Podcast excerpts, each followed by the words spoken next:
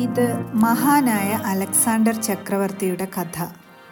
ശരിക്കും പറഞ്ഞാൽ അദ്ദേഹം കാണാനിടയായ ഒരു കഥ. വിഖ്യാതനായ മലയാള സാഹിത്യകാരൻ എൻ പി മുഹമ്മദ് കുട്ടികൾക്കായി എഴുതിയ തങ്കവാതിൽ എന്ന നോവലിൽ നിന്നുള്ള ഒരു ഭാഗമാണിത്. കഥ തുടങ്ങും മുമ്പേ അല്പം കാര്യം. അലക്സാണ്ടർ രാജാവായത് ഇരുപത് വയസ്സിലാണ്. മരിച്ചുപോയത് മുപ്പത്തിരണ്ട് വയസ്സിലും. ഇതിനിടയിൽ ഇന്നു കാണുന്ന ഗ്രീസ് ബൾഗേറിയ തുർക്കി Israel Palestine Lebanon Syria Jordan Egypt Libya Iran Iraq Afghanistan Pakistan എന്നീ രാജ്യങ്ങൾ ഉൾപ്പെടുന്ന പ്രദേശങ്ങൾ ഏറെക്കുറെ മുഴുവനായും അലക്സാണ്ടർ കീഴടക്കി.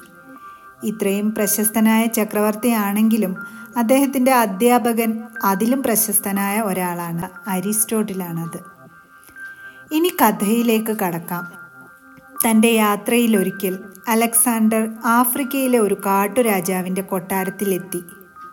രാജാവ് സ്നേഹാദരങ്ങളോടെ അലക്സാണ്ടറിനോട് സംസാരിച്ചു കൊണ്ടിരിക്കുമ്പോൾ ആ നാട്ടിലെ രണ്ടു പ്രജകൾ രാജാവിനെ കാണാനെത്തി.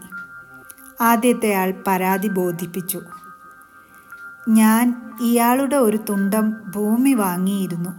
അതിലൂടെ ഒരു ഓവുചാൽ കീറുമ്പോൾ എനിക്കൊരു നിധി കിട്ടി. അതെനിക്ക് അവകാശപ്പെട്ടതല്ല. ഞാൻ ഭൂമിക്ക് മാത്രമേ വില നൽകിയിട്ടുള്ളൂ. നിധിക്കുള്ള വില കൊടുത്തിട്ടില്ല. പക്ഷേ ഞാൻ നിധി കൊടുത്തിട്ട് ഇയാൾ സ്വീകരിക്കുന്നില്ല. വിചിത്രമായ ആ പരാതി കേട്ട് അലക്സാണ്ടർ അമ്പരന്നു. രണ്ടാമത്തെ ആൾ ഇങ്ങനെ പറഞ്ഞു. എന്റെ ചങ്ങാതിയെപ്പോലെ എനിക്കും മനസാക്ഷിയുണ്ട്. ധർമ്മബോധമുണ്ട്. പുറമെ കാണാത്ത നിധി ഞാൻ എങ്ങനെ മുൻകൂട്ടി അറിയുവാനാണ്? ആ ഭൂമിയിലെ മുഴുവൻ വസ്തുക്കളും ഭൂമി വാങ്ങി എന്റെ സുഹൃത്തിന് അവകാശപ്പെട്ടതാണ്. നിധി എന്റേതല്ല അലക്സാണ്ടർ പകച്ചിരുന്നു. ഇത്തരം ഒരു തർക്കം ഒരിക്കലും അദ്ദേഹത്തിന്റെ മുന്നിൽ വന്നിരുന്നില്ല. കാട്ടുരാജാവ് നിരവധി ചോദ്യങ്ങൾ ഇരുവരോടും ചോദിക്കുന്നുണ്ട്. തർക്കത്തിന്റെ വിവിധ വശങ്ങൾ അവർ വ്യക്തമാക്കിക്കൊണ്ടിരിക്കുന്നു. ഈ തർക്കത്തിന്റെ വിധി എന്തായിരിക്കുമെന്നറിയാൻ അലക്സാണ്ടർ സാഗൂതം കാത്തിരുന്നു.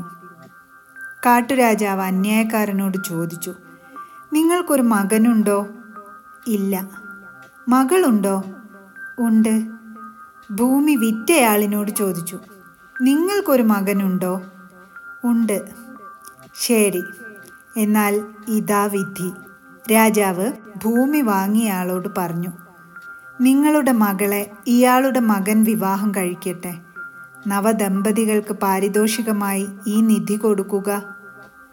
അലക്സാണ്ടർ മൂക്കത്ത് വിരൽ വച്ചിരുന്നു പോയി. വിചിത്രമായ തർക്കം വിചിത്രമായ വാദങ്ങൾ വിചിത്രമായ ഒന്നാന്തരം വിധി.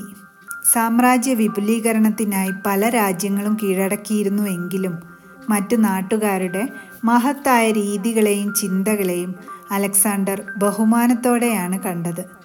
അലക്സാണ്ടറും ഇന്ത്യയുടെ വടക്കു പടിഞ്ഞാറ് ദേശത്തെ പർവതേശ്വരനുമായുള്ള കണ്ടുമുട്ടൽ പ്രശസ്തമാണല്ലോ. അക്കഥ ഇനിയൊരിക്കൽ പറയാം.